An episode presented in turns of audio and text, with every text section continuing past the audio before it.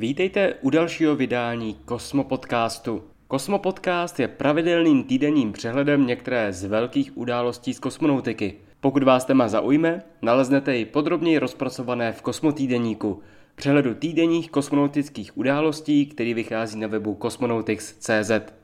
Mnoho science fiction filmů a knih se točí kolem katastrofických následků, které by pro Zemi mohla přinést srážka s nějakým větším asteroidem či planetkou. Naše planeta si podobných srážek ostatně užila hodně a některé živočišné druhy by mohly vyprávět o tom, jak to dopadne, když k takové kolizi dojde, pokud by ovšem ještě žili.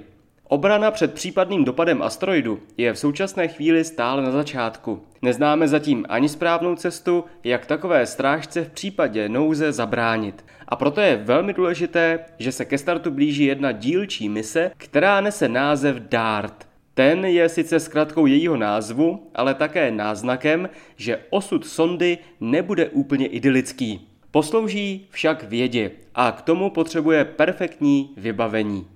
Právě instalace podstatných součástí této sondy je naším tématem. Sonda dostala jak nové solární panely, tak také nejdůležitější a jedinou hlavní vědeckou součást, kameru zvanou Draco, která je speciálně vyvinuta k tomu, aby dovedla sondu k jejímu kýženému cíli, přímému zásahu měsíčku planetky Didymos.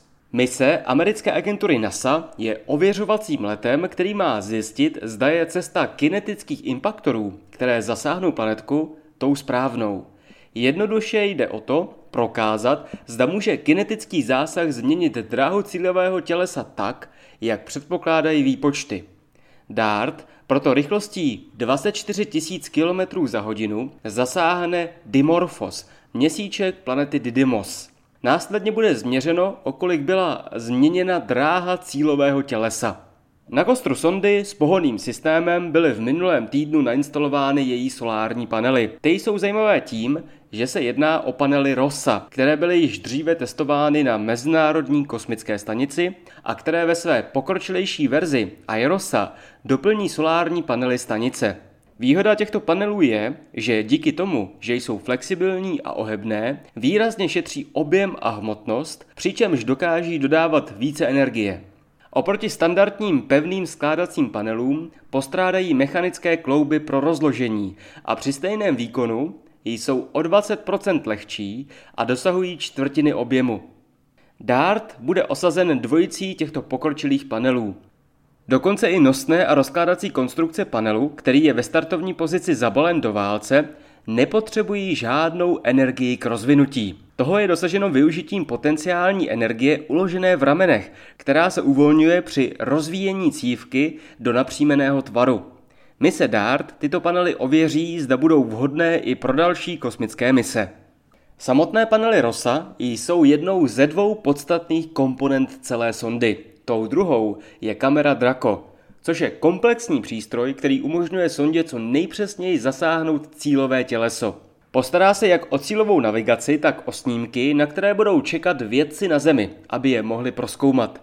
Nejcennější pak budou ty snímky, které stačí sonda odeslat těsně před dopadem. Kamera Draco staví svoji architekturu na kameře Lory z mise New Horizons, ale je podstatně vylepšená. V kombinaci s autonomním navigačním softwarem Smart Nav bude hrát klíčovou roli při identifikaci správného cíle.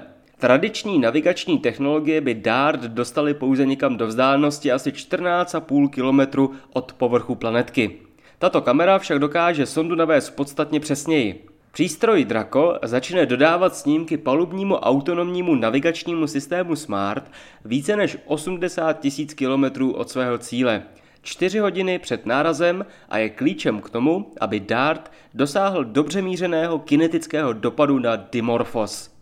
Snímky, které Draco pořídí, včetně těch, které budou ukazovat místo dopadu těsně před ním, jsou klíčové pro správné vypočítání změny dráhy malého měsíčku.